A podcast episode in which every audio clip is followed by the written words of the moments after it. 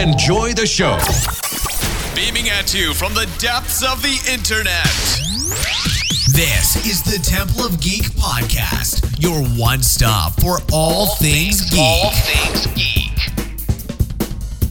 Welcome to the Temple of Geek podcast. I'm Daniel, and today I have a very special guest with me. Her name is Paloma Figueroa, and she's a California based cosplayer that's wanted to join me for this episode to talk a little bit about diversity in the geek world. So without further ado, let me go ahead and introduce you to today's guest, Paloma. Welcome. Hello, fandom family. My name is Paloma, as you mentioned. Uh, and if this was my superhero flashback moment, uh, we'd fade in on a working class Puerto Rican family in the Boogie Down Bronx. But we don't want to get that deep because we don't have that much time. Uh, anyway, flash forward. Uh, by day, I am a diversity and inclusion consultant in San Francisco um, with a firm called Ready Set. I work with tech and social change organizations to build stronger, better supported, and more diverse teams. By night, I work extensively in the community. I volunteer. I spend a lot of time uh, traveling. Mm-hmm. Um, I love looking for unique and unusual experiences all over the world. I spend time with friends, uh, exploring San Francisco. I love food. I love hosting So Bad They're Good movie nights, particularly with Nick Cage movies. And I do this. I love to geek out. I read fanfic. Um, I write. I go to cons. I cosplay. And I love going to midnight showings of comic book movies. So basically the usual. I, I like how you divided your day up into like, you know, by day I'm this, by night I'm this. Is do you have an alter ego that you want to share with us? I think if I told you, I'd have to kill you. Oh no. well, you mentioned you're a cosplayer. What what costumes have you created and worn over the years? Um, so I live in a city, uh, San Francisco, that is very forgiving and probably very encouraging of dressing up in costume. So um, it's kind of hard to follow the history of when the first time I dressed up as a character. But um, I think that my cosplay origin story really goes back to the early days of SDCC. Uh-huh. Um, so my Comic Con crew and I love Supernatural and um, my friend's husband has this really amazing muscle car. So we wanted to do this awesome photo shoot. And so last minute, we took this late night trip across like Kmart's and malls in San Diego and eventually put together this supernatural group cosplay where I played a female Castiel. And I vividly remember constructing this angel blade out of aluminum and like sheer will. And the photo shoot was amazing and it's still one of my favorite to this day, but I will never be able to replicate the Casquint ever again again. Um, but I did cast a few more times after that, and I've done um, the zombie thing, which I think everybody's done, the related post apocalyptic kind of war core thing. Um, one year I went as female Robert Muldoon, Roberta Muldoon, I called her, and I built the Jurassic Park Jeep, which I'm super, super proud of um, because I'm less of a prop cosplayer and more of a costume cosplayer. Now, how did you build the Jeep? Um, there is this race in San Francisco called Bay to Breakers, and for that we actually went as Jurassic Park, which was the the I guess the the what's the word? Oh my gosh. just flew out of my brain. It inspired us to do Jurassic Park at Comic Con, and I built the Jeep like one night out of um, FedEx boxes and I think tempera paint. It was very, very low. Uh, it was it was like probably like the most last minute thing that I've ever done, but it was like it was like low risk, high reward, or high risk, high reward sort of thing. And it's like the best thing I've ever done. It also gave me a lot of space while walking around the con because nobody could get to me, but everybody wanted to take a picture. You. Yeah. It's your barrier. It is, which is so important when there's like a hundred thousand people, you know, climbing through Comic Con if you've been to it. um, uh, the next year, I did this uh, face hugger costume for a group Nostromo cosplay that we did, uh, which I will never do again because you can't find. At least I couldn't find a Nostr- like a face hugger costume online. It's it's either like several thousand dollars or just the face hugger on your face and i wanted to be the face hugger so i bought this like giant spider costume and then i covered it in flesh colored duct tape i nearly had like i almost passed out from heat stroke but i walked around with this free hug sign and people just lost their shiz. Like they were just like oh this is the best thing i've ever seen. So you know i think there's a lot that can be said about putting a lot of money into prop costumes but sometimes simple and like do it yourself is better. Oh yeah uh, i agree. yeah these days i cosplay as superheroes which you know i love to do but is kind of more classic, and I cosplay as America Chavez and Peggy Carter as Captain America. That's awesome. Uh, out of all your costumes, do you have a favorite one that you just will keep wearing until the end of time? Um, I like to do something a little bit different every year. Um, I Peggy Carter as Captain America, it, this was the first time out um, at this Comic Con, and so I put a lot of I put a lot more money and effort into putting together that costume. So that one is definitely going to be a mainstay. But actually, the one that I loved and really probably may revisit was that one year I went as Tumblr, the social media site, and that is just like such a deep cut because I mean, I feel like it's such a nerd thing. And my ride or die girlfriend, Katie, went as the captain of a shipper ship. And, sh- and I dressed up in all blue. I had the wig and I had the navigation buttons cut out and stuck all over my outfit. And I had a bunch of memes. And she had this emergency flotation device that said, I'll go down with this ship. And I thought I was the funniest person ever. I was that, like, this is inspired. you know, that like, is hilarious. Yeah, we ran into Jane Espenson, a writer and producer who's like known for Buffy and Game of Thrones, and she no joke spent like two minutes laughing. And I thought, this is it. This is like the greatest Comic Con moment I've ever had. Um, and later that night, we were in the line for Hall H, and I remember kind of laying out on the marina floor, which for those of you who've camped out for Hall H, have had that experience. And I remember someone screaming, Tumblr is down! And I was like, this is it, I've arrived.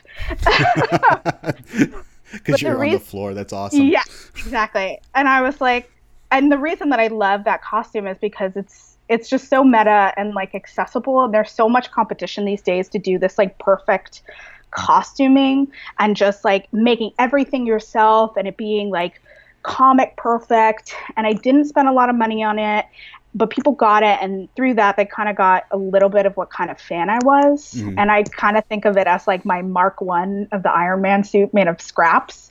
And it was basically the beginning for me and it, I think it's gotten better from there but I guess that's up to everybody else's opinion. That's really awesome. Uh, is there any costume that you are wanting to build but you might be too intimidated because it might be a little bit complicated to build or it's just you know you don't know how to start it? Yeah so um, i have two answers for that. The first is a pretty straightforward kind of answer and that would be hands down like ripley and the power loader. I mean she's oh, yeah. basically you know peak badass sci-fi female. Of course. I joke I joke with my partner that I want to name our first daughter Ripley. Like this is a real thing. I don't think I'm gonna get I'm gonna be allowed to do that, but it's a real conversation that has happened. But it's just like even Mrs. Weasley gets in a totally different universe and she throws out the get away from her you I don't know if I'm allowed Go to ahead. By all means. Bitch. Okay. Get away from her, you bitch line at Battle of Hogwarts. It's just this like transcendent power move that resonates. And if you don't cheer for her in that moment, you're just not human. That's and one of I my favorite parts in that movie. Exactly. She it's not even her it's not it's not like her kid in the biological sense, but it's just like her kid. You know, like everybody's I don't know. I just it's just a move. You're just like, yeah. So I think it would be a dope costume to show up on a con floor with. My second answer is a little bit more serious and addresses like something that's I think more insidious that we see at cons. Um, and it's less about like the intimidation of the build and more the intimidation of my particular build. Mm-hmm. And so like my very first comic book love was Jean Grey. Uh-huh. And that's probably somewhat common. I, I don't know how much, but there's not like statistics about that. But you know, she was like my entry point into Marvel and the comic book book world. But I'm 5'2, I'm curvy, and a skin tight full body spandex bodysuit is probably nothing or something that I couldn't just throw on without spending a significant amount of time hyping myself into. And I'm not saying that it's not like I don't have a ton of self confidence. I love my body. You know, it's not, it took me kind of a while to noodle around about why I'm hesitant to do that. And I've come to this conclusion, at least at this point. And con culture can be this like amazing and supportive community and largely a pretty accepting place mm-hmm. most of the time. There's caveats to that. But like within a community, there are toxic em- elements that exist and can create like comfortable, uncomfortable, and unsafe situations for some people. And there are people out there who consider themselves gatekeepers of this authentic Greek identity. Mm-hmm. And I've seen people, supposed fans and fellow community members, harass plus size cosplayers because they determined their bodies weren't like comic accurate for a particular character and people who feel absolutely comfortable saying whatever the hell is on their minds about a cosplayer and how that cosplayer chooses to present that character. a human body can be comic accurate. yeah, exactly. it's not even just about size. It could be about their gender or ethnicity or whatever representation they've decided to Correct. bring to that character.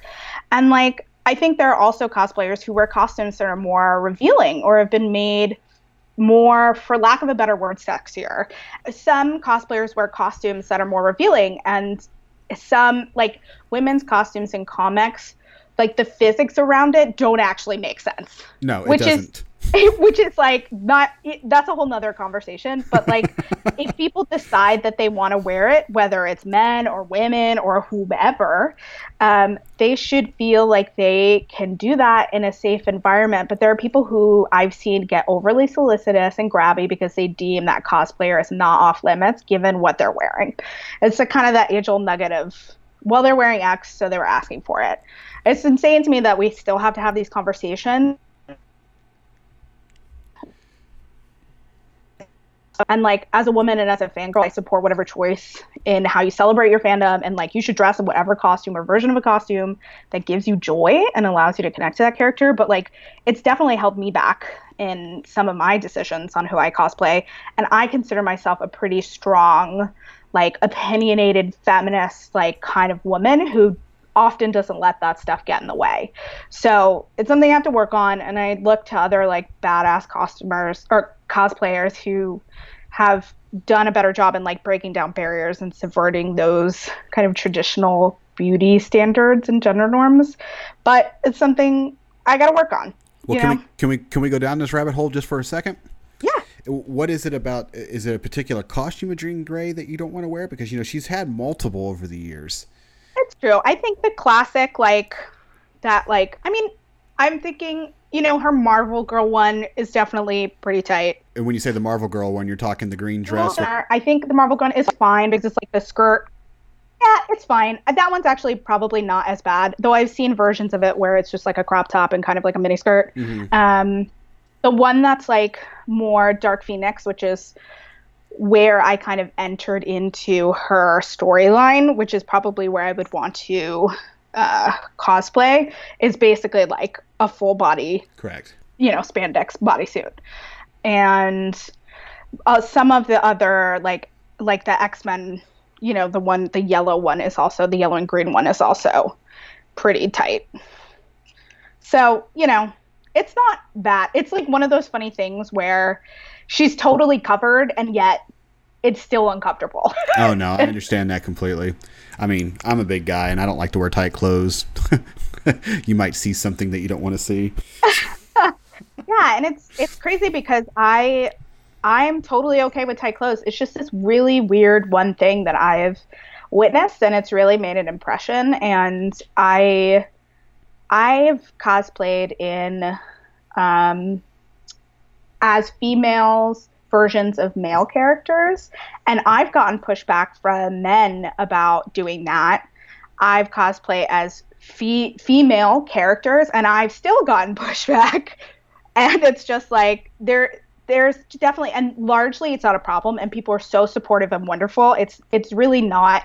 I'm not like saying that every time I go to a con, this is a problem. It's just like when you have even one person approaching you, it could really have an effect. And if you don't, if you're struggling with something internally or have had bad experience, it kind of adds up. And for people who really struggle with that sort of self confidence, it could be really detrimental. And so I'm it's it's one of those things that I kind of it took me a while to kind of figure that out and I wanted to like talk about it because I don't know if people talk about it enough. That's that's true. I mean, people don't, and you know, cosplay is supposed to be a celebration of the character and of the culture, not you know something used to bash somebody just because they're not screen accurate or or comic book accurate. So I, I feel you there, and it just sucks that people have to be basically jackasses over over that I type know. of stuff. This is why we can't have nice things, right? Well, you you've mentioned probably two or three times already that you're a Marvel junkie. yeah. What is, is it it- obvious? What is it about Marvel that just gets you excited? Um, so I was introduced to comics and generally sci-fi and fantasy early. My parents are huge nerds, like Type 2 phaser TV remote nerds. That's awesome. Um, yeah, I had no choice in being the nerd that I am. Um, and many of my fandoms I inherited from them. And I'm super lucky that I had that kind of support and encouragement. It was never a thing that I got bullied for, it was never a weird thing. It was just a cool thing about me, um, which I know is not common um, for some people. Not at all. Uh, but I like comics and Marvel specifically was something that I could own and be excited about without their opinions or worldview kind of coming into play. And I actually don't remember where the first my first encounter with comic books was, but I like who, someone gave it to me as a gift or I saw it on TV or or what it was, but I do remember that my first experience with like a major story arc was Jean Grey and Jean Grey's Dark Phoenix saga. Um, and I remember kind of Jean being this like relatively mild mannered, likable, nurturing woman and who had this like unfathomable entity kind of Bailey burning through her. She was like this kind of human TARDIS that was much bigger on the inside. And I think like you know, I think every teenager and especially teenage girl can kind of understand that feeling of being uncontained and I think it just really resonated for me at that time in my life. Um, which I think now people are like, "Oh my god, that's so extra," but it did. It was kind of an important thing to see someone kind of have that and it be kind of cosmic. And I felt kind of special um, thinking about that on that scale. And I think on top of that, like thinking about the store, the way stories were formatted in comic books, I never encountered anything kind of so mythic outside of English lit summer or you know Greek plays or you know the pantheons that they would teach you in school, um, comics could offer this complex kind of world building story arcs involving like a legion of characters who had their own universes. And those stories were spread across the course of our human years, and then in some cases, their own space and time. And it was a relatively new thing for me. And as a young writer, because I consider myself a writer, um, it was fascinating to see how each comic book had its own tone, how each character had their own push towards a resolution of their own arc, and how that cause and effect had actions, you know, those actions spread across the Marvel universe. I mean, I think ultimately that's why Marvel and the MCU has been so successful and why it's been so compelling to me as a viewer there's just something so interesting about the absolute care and maintenance of a world that's so intricately woven together where like the helicarrier and agents of shield saves the day and avengers age of ultron or that you know a young peter parker was a child tony stark saves in the first iron man. Like all of these easter eggs across years 10 years you know for the mcu and it like it's all there and you're kind of unpacking it all. Every time you go back there's something new. It treats fans as if they're inherently intelligent and capable of kind of picking that up. It gives you something to look look for upon a second or third look. Um, and i don't know. That's just the kind of fan that i was. I was big into lost. You know like it was definitely those it's kind of that that intelligent kind of like fan service that i love you know Well, you brought up the MCU. Do you have a favorite film at the moment? Because I know there's like 27 more getting ready to come out. So, Oh, you know, I have it, it's hard to pick. Um, I have two. This is going to be a double answer again. Um, there's my first answer would be like my comfort movie, the one that I download on my iPad in case of emergency when I'm flying somewhere, and that's which is probably no shocker to anybody. Is like Captain America: The Winter Soldier. Okay. I'm gonna I'm gonna say it right now. I thought the first Captain America movie was garbage. I've revised my opinion since. And Chris Evans, if you are listening to this podcast, I love you. It's not you, it is me. But I think it was just he was too much in that movie. He was too earnest, he was too kind, too brave. It came off as too But it was the campy.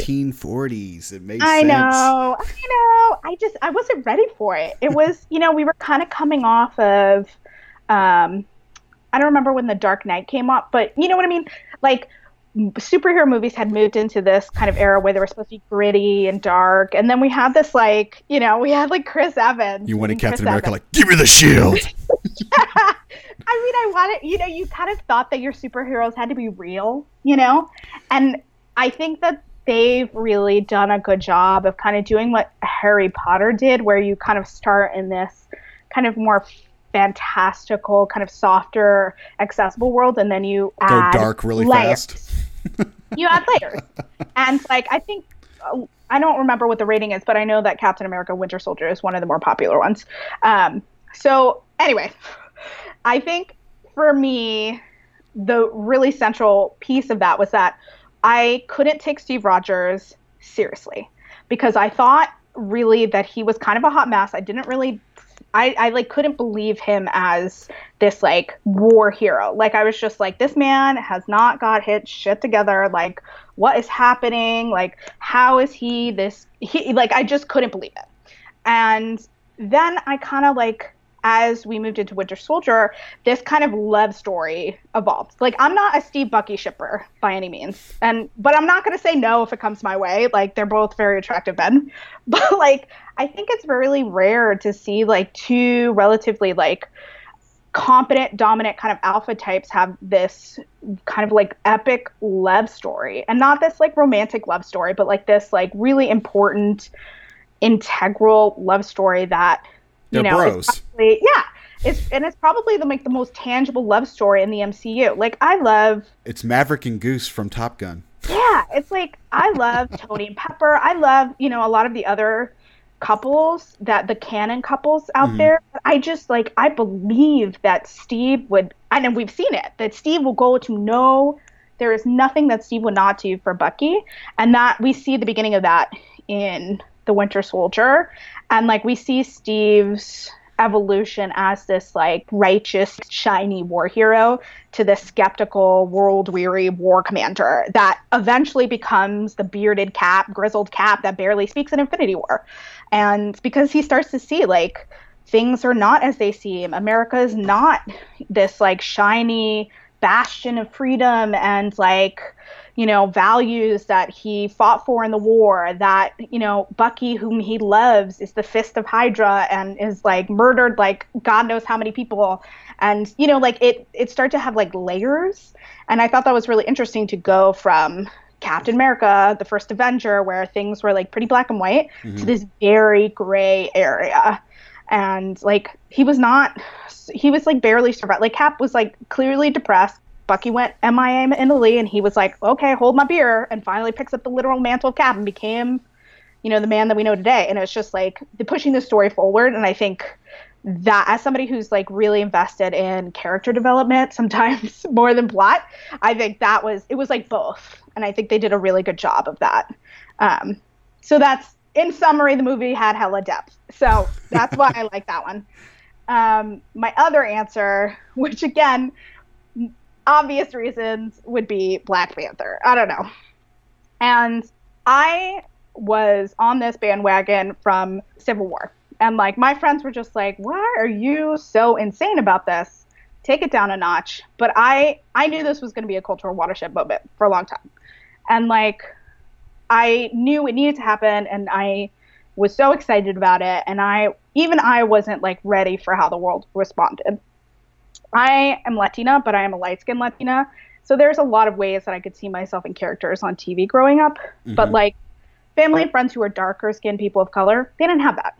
Mm-hmm. And like the fact that they can get these great characters to emulate and like that there was like cultural depth to these movies that they love already like when Killmonger said, "Hey, Auntie, did Queen Ramonda?" and like Okoye threw her freaking wig during the fight. Like I was like, "We've arrived! Like this is amazing! Like oh my god, why is it taking this long?" And then it made money, and it proved to studio execs that this is what people want. Like amazing. And on top of all the rest of it, it's just like you have a movie that has mythology, like similar to kind of like the first Thor. Like I love all that world building I love the textures and vibrancy. Like they went deep. Like I read an article, like a whole case study about how deep they went into building Wakanda. It's incredible. Like they should teach classes about what they did on that movie set. Like they this was something they knew they had to do right and they did it. Yes. And so as like a fan and a writer and somebody who like really appreciates that, like that's I'm just like so proud of that. And then Killmonger. I mean, Marvel's always had a bit of a villain problem. I love Loki. I think he it's hard to know if it's the character, if it's Tom Hiddleston or the whole bad boy with like the reluctant good guy streak mm. trope. Um, but he's been allowed to be emotional and funny and bad and human and all these things. But like Killmonger is like the first time where I think we really agreed with the villain. Like I think they tried to make it that way with um, Thanos, and they failed miserably in trying to get us to like sympathize with him. But like Killmonger made a point. Like Killmonger was largely right in what he was upset about. When, the way he went about it was wrong. Mm. Like he had to be stopped. And he and convinced was, Black Panther at the end of the movie yeah, that he was right. Exactly. Like how often does that happen where he's just like, I'm going to change everything because the villain is right, but you still need to stop doing these bad things because that's not the way. And I think it was like really interesting that it wasn't just this conflict between characters, but this like larger debate about whether this isolationist country of Wakanda should have interfered or intervened in like this larger story of African and African American history. It's just like, you know, like where have you been hiding this, Marvel? like, who knew? Like, what's going on? And I mean, the writing was so amazing, and I just think that that was like we needed it it was important. It was done well, and it's just like it's not a movie that I will watch like when I'm homesick all the time, but it's definitely something that I'm super like excited about, and I can't wait to see what else they're working on, and it's the future. So that was my long-winded answer. when you and I started talking before we prepped this episode, one of the things that kind of stuck out to me was uh, you said that you wrote fan fiction to Earth 2 many years ago. First of all, why? Secondly, do you still write fan fiction? Oh man, uh, that was like a Vatican level confession. uh, yeah, right. Uh, who knows? Honestly, I couldn't tell you right now why I wrote fanfic. I tried to watch Earth Two when it was on Netflix or some streaming service. It's not good. No. I mean, it was. It's not good. Let's no. just be I, for whatever reason, I was just all about it. But yeah, I wrote fanfic in this like composition notebook um, because honestly, like when I think about this question, it's like not the important question here because I think for me, I've been such a huge proponent of using fanfic and like transformative works, as mm-hmm. people call them, to explore worlds that haven't quite been representative for you as you've wanted them to be. Like mm-hmm. fanfic is so healthy in the ways to like for burgeoning writers to test out new skills for especially with an active and enthusiastic audience who are ready to give you feedback. Like I've read stuff that's transcendent whatever particular area they're playing in. Like I'm not talking about like 50 shades sort of stuff that you know, can be packaged and monetized. I mean, obviously there's a place for that. There's nothing wrong with that. But like beautiful, well-written stuff that just so happen plays happens to play in a particular sandbox. Um, I mean, I look at like Sir Arthur Conan Doyle's like Sherlock Holmes and Dr. John Watson hmm. and like what that's brought us. It's probably like the most written about dynamic ever. And I think, well, Sherlock was a pretty killer canonized fanfic. Like why somebody else should do that. Um, well, what so makes think- fanfic so great is that it's already an established IP, so the writer doesn't have to worry about creating the characters, creating a universe. They just can concentrate on the actual story.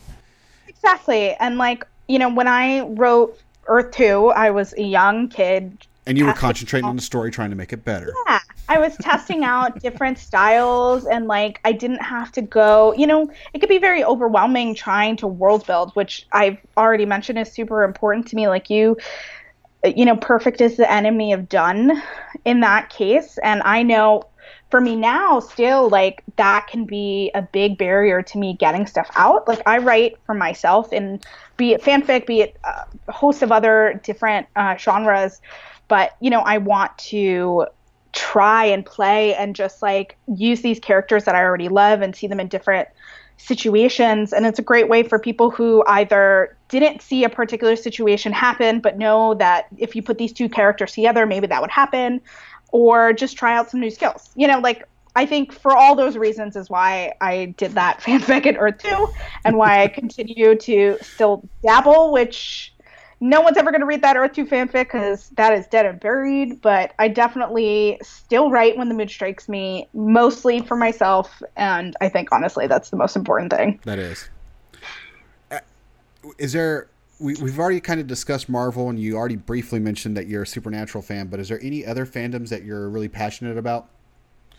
Yeah, um, you know, there are some foundational fandoms that have been in my life forever. You know, like I mentioned, my parents were big nerds, so Star Wars and Star Trek, particularly um, The Next Generation, Lord of the Rings, anything Harlan Ellison had a hand in, Philip K. Dick, Lost in Space, Aliens, Outer Limits, that sort of thing. I still really geek out around those things because it's like coming home and turning on a light and finding your room just like you found it after all these years.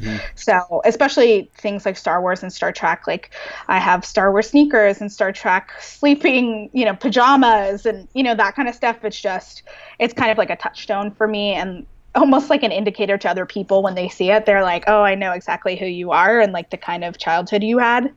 Um, the sci fi and fantasy of the 90s was really important part like time for me um, because it was when I was no longer kind of the spectator fan and loving it because it was handed down to me by my parents.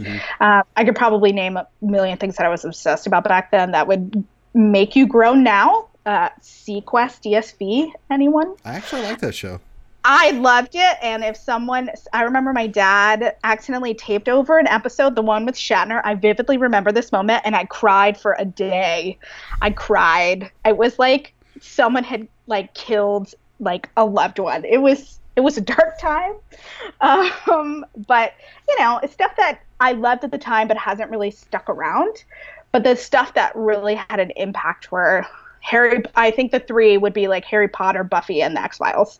Like, you know, nearly everybody I've met um, who considers himself like a fan girl or fan boy, if you're going to use those terms, can point to something in like a fandom that was like elemental to them as, you know, in their growth as a person. And those three are probably it for me. You know, everybody has their like, challenges growing up and you know as a young woman i had my challenging situations and those were like probably the anchors that i had um, at different times in my life. And that was where i could draw parallels and strength from those characters. And that was pretty you know game changing for me in a bunch of different ways either you know who i became what kind of friend i became you know through what i learned at harry potter what kind of woman i became from buffy and x-files. You know it's why I'm so passionate about how there is power in pop culture and like this particular medium. Um, stuff that I'm nuts about now is obviously Marvel across all of the universes. Um, I read comic books. I'm really here for Avengers Bull right now, which is like the fluffiest cartoon in the entire world. If you need a palette cleanser to the darker tones of the MCU and like the 616 or the main universe in the comic books, I highly recommend that. Um, I'm a long term Supernatural fan. I came in later in the game, but I never looked back because I think that's like really a community based fandom and it, it's really based in this idea of family. Um, I religiously tune into the 100 um, on the CW, which I think is a really great example of like why a post apocalyptic story is taking on some like real kind of brutal storylines despite the age of its cast and demographic. Um, I really love Killjoys, which I'm catching up on now, which is kind of a great replacement for another show I really loved, Firefly. And like super excited about getting into or like Star Trek Discovery, The Expanse, Wynonna Earp. But I'm open to recommendations. I just wish there were more hours in the day to watch all the stuff. Yeah, there's so many shows I can't even keep up anymore. I know, right? What would you, you know, we talked a little bit about the negative in geek culture, but what would you say is one of your favorite parts about the geek culture? Um, the people, um, the community. I think people have really built this strong, kind of loving community for themselves around the things that they've loved. Obviously, there are elements of it that are non-inclusive or not safe or you know but that's true human beings are messy and complicated and mm. so with all the good there is bad and that's fine because i wouldn't expect anything else. But you know i've seen that regardless of whether you're a shut-in or the most popular person in your group fandom is kind of like this great equalizer. You can go to a con or go online and see someone who is more introverted and suddenly talking someone's ear off about some theory they had on a show they love. Um, you could see a celebrity like Stephen Colbert like just go off with his encyclopedic Tolkien knowledge. You know, I've seen fandoms like Supernatural, for example, use like their power for good. You know, creating spaces and spearheading advocacy and awareness for important causes like suicide prevention or mental health awareness. You know, I think we live in a world where people can be very lonely, and fandom is a way to bridge that and be you know, whether it's like an opening line to get to know someone when they go to an event or a coping mechanism for trauma that someone has lived through, fandom can and has helped people pull through and survive and thrive, you know, and I think that that's an incredible thing to witness and be a part of. It is. It really is. Now that we've gotten to know you a little bit more, how can my audience find out a little bit more about you? How, is there any social media that they can follow? Yeah. So I'm on Twitter at Paloma F. So my name and F, which is the first initial of my last name. Pretty simple. And then I'm on Instagram at Sublime Rubbish. And that's basically where you can find all of me. I switch between nerdy stuff, travel, politics, culture, personal stuff, and pop culture. So um, that's all me all the time. Well, awesome. So you said Paloma F for Twitter and Sublime Sublime Rubbish. rubbish. Yeah. For Instagram. Yeah, and that's my main handle for most things, so I'm pretty easy. Sublime Rubbish. I guess that's going to be a story for another day. it is. So, Today, we wanted to talk a little bit about diversity in the geek world. And, you know, I'm glad that you're here to talk about this because I'm probably not the proper person to discuss this.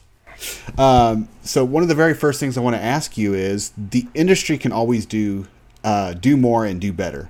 Um, but where do you see the most inclusion f- with diversity? Yeah, so um, you know, people have been calling for more diversity in entertainment and specifically in genre, TV, and film for ages. This is not a new thing. Um, but I think with the quantifiable successes of things like Black Panther and Wonder Woman and movements like Oscars So White, Cannes 50 50 in 2020 campaign, and just increased publicity around Hollywood's whitewashing problem, we're definitely seeing more scrutiny about ca- around casting decisions. Um, by and large, I think TV as a medium has definitely been more accessible and provided more opportunities for underrepresented minorities, women, and a certain section of LGBTQIA plus characters, um, particularly over film. That's not a perfect statement, of course. I don't want anybody to like, you know, say you're not including all of these things. Yes, I, I realize that this is a more general statement. That doesn't address a whole slew of identities that aren't being brought to the screen. Um, for example, I can't can only think of a few shows on the top of my head that have a main character with like a visible disability or someone who's gender non-binary. Um, so there's a lot of work to do there. But TV, more so than film, is a larger industry. Its audience is fundamentally more diverse because its reach is just further than film. Correct. And there's a power in that. Like there's a financial power that has a very real effect on the kind of programming TV executives bring to the small screen. Um, and since there are more opportunities in TV and less risk financially, um, with smaller budgets and production needs, we get to see more stories from more varied viewpoints. You know, it's an ongoing struggle. And I think the more people talk about it, bring it up, um, and support those movements, using that kind of buying power to bring executives to bear, things will move forward.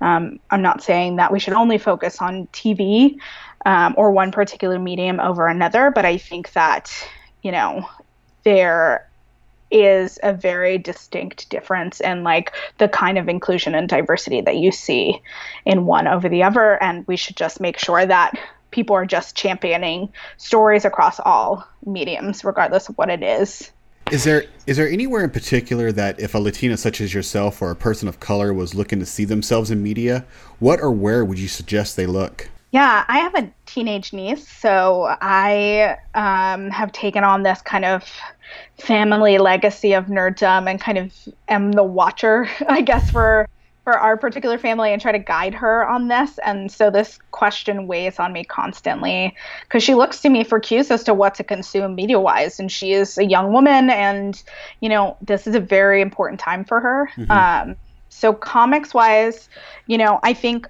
my first rec would be probably America by Gabby Rivera. Um, America it features America Chavez, who I cosplay, so obviously that's a little bit, you know, a little bit um, feeding into my own personal loves. But um, she is this super rad young queer Latina who goes by the moniker Miss America. Um, she's Marvel's first um, Latina queer character to star in an ongoing series. Mm-hmm. Um, you can also check her out in Young Avengers, which is where I first encountered her. Um, and there are a bunch of other, you know, you get Kate Bishop, you get uh, Loki, you get um, Hulkling, you get a bunch of characters on there that are, it's a pretty fun um, kind of entry into getting to know her.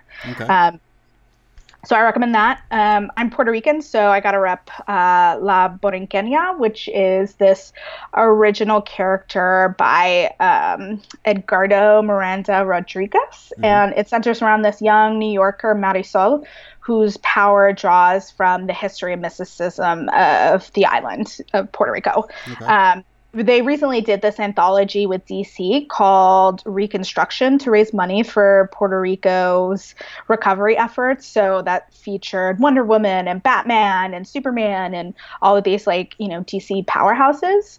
Um, so I definitely recommend that, and that's you know got the bonus of helping you raise money for a really great cause.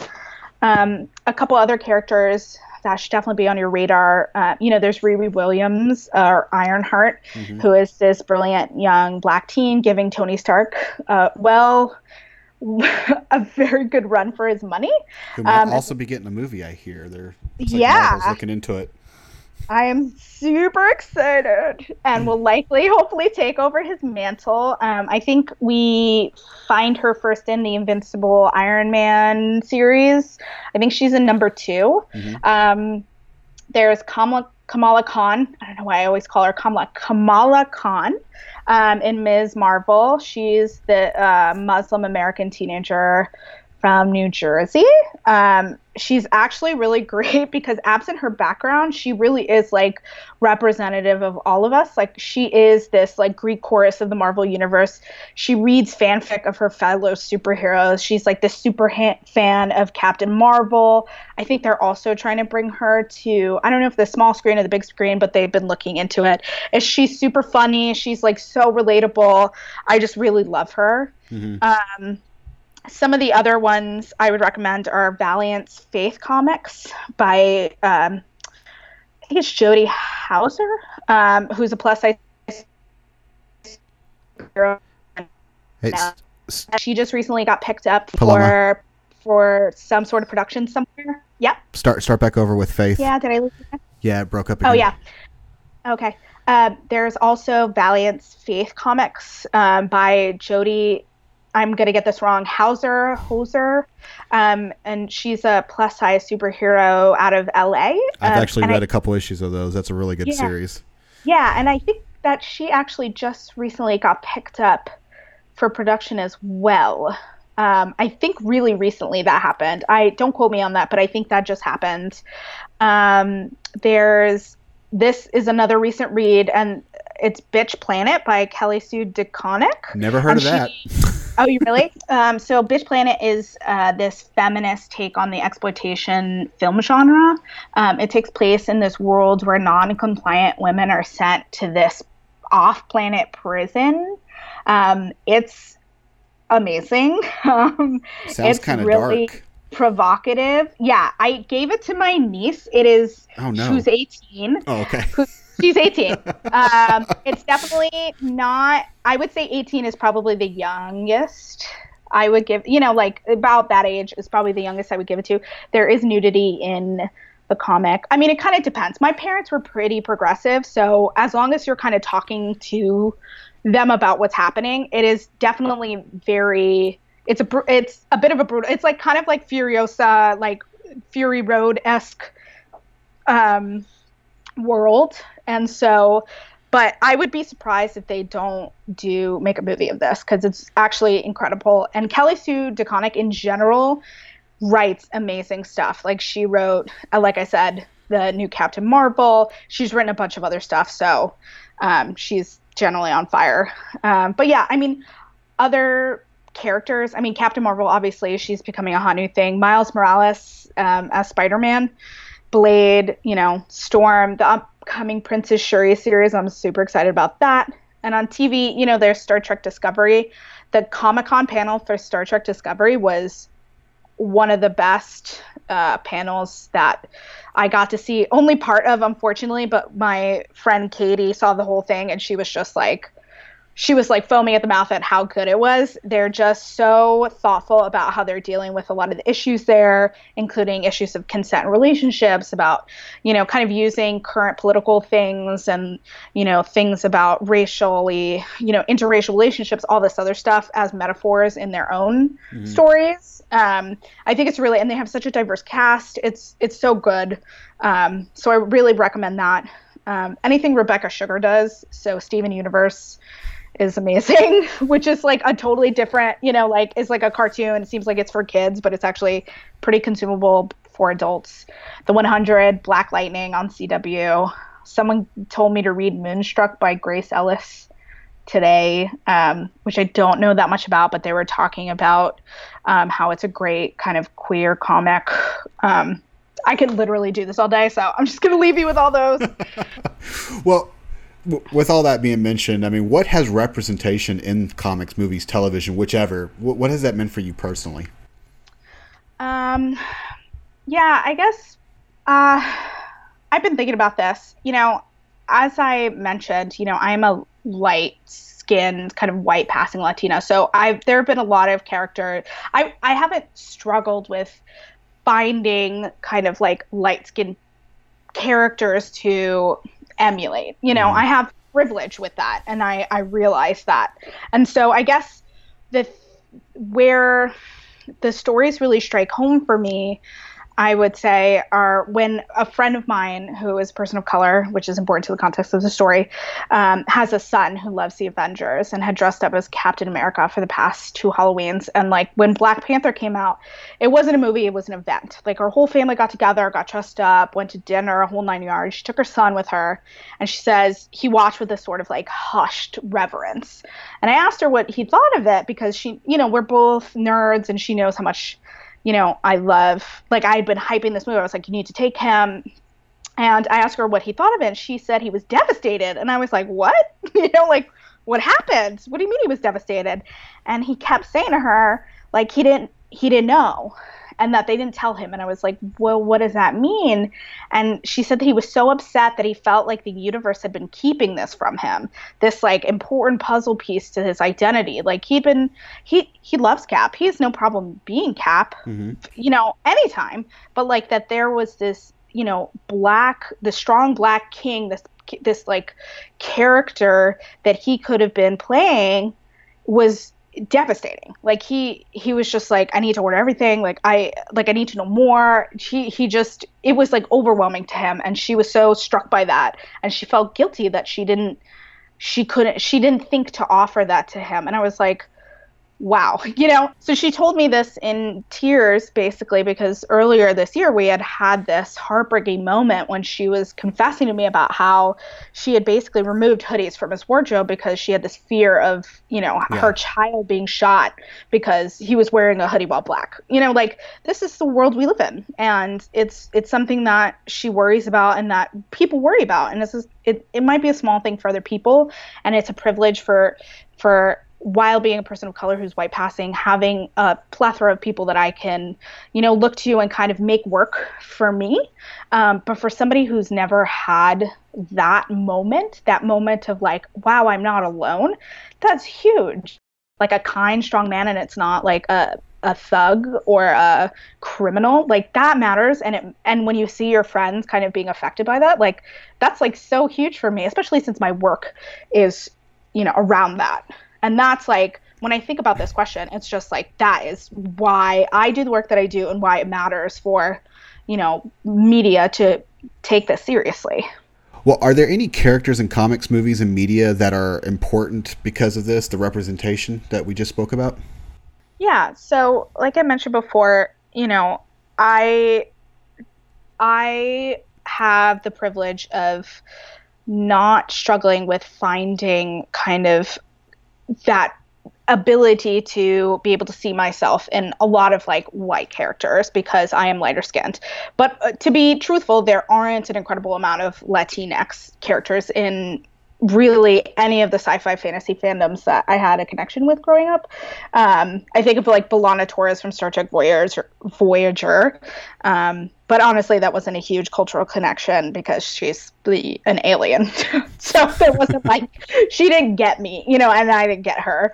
But I think really when I think about who has been important to me, I think about female characters and like where that's like who has had the most powerful impact on who I am today is probably gonna come as no shock because sci-fi just wrote an article about it recently but i i, I definitely experienced the dana scully effect. Like i was 10 when the x-files started so to say that i watched this show during my formative years is probably a little bit of an understatement but like she was my first real taste of a woman being unapologetically the smartest person in the room.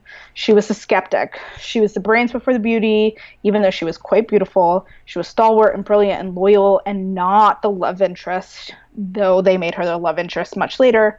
Um, and I was obsessed. Like and that was probably my very first experience as well with that side of the fandom. Um, I got so deep that you know, I was barely a teenager and wearing trench coats and work separate and voraciously consuming anything that mentioned they mentioned on the show. everything they mentioned on the show from scientific, you know, studies to the unexplained. And I definitely decided at that moment unequivocally that I was going to go to the FBI and I was going to be a behavioral psychologist and a scientist, and no one was going to stop me.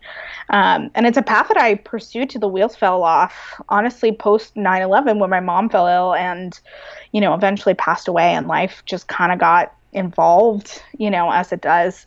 And I have a psychology degree and I have internships with criminologists under my belt. And, you know, I said goodbye to that life and I pursued a different kind of path working with people and organizational behavior. Mm. But I never stop crediting her and that character as being part of that spark that brought science and curiosity into my life. And I think, and I know many women who feel that same, and they've done many scientific studies about how a lot of women who kind of were at that formative age, I think they say that like I'm not going to even say the statistic because it's it's probably not even right, but like some significant amount, more than 50%, can trace her influence back to being why they went into STEM. So, I, again, that kind of representation is incredibly powerful. That, that's amazing. That's awesome. That really is.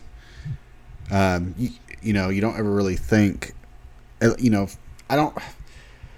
Me growing up, I had characters like Luke Skywalker and all that stuff that I like I loved and all that stuff, but you know they didn't have a job that I wanted to fall into. So you don't ever think mm-hmm. about shows like this that people want to emulate and you know pursue careers after. So it's really great to hear something about you know. Yeah. Where do you see the industry in five to ten years in regards to to diversity? Do you do you see improvement? Do you see us maybe staying stagnant?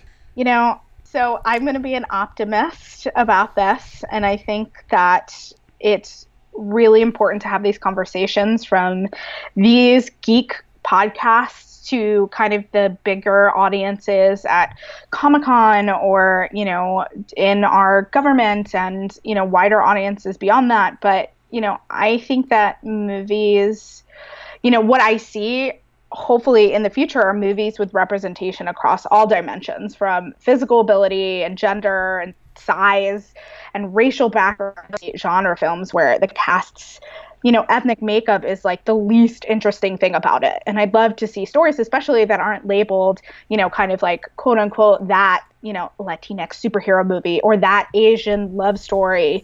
Um, and I'd love to see characters who are intersectional because we humans are, like I said, complex, messy, and multifaceted and often diverse you know movies are focused on like one thing mm-hmm. like an all female remake remake or an all black cast and there are plenty of people who are a person of color and queer and an army veteran.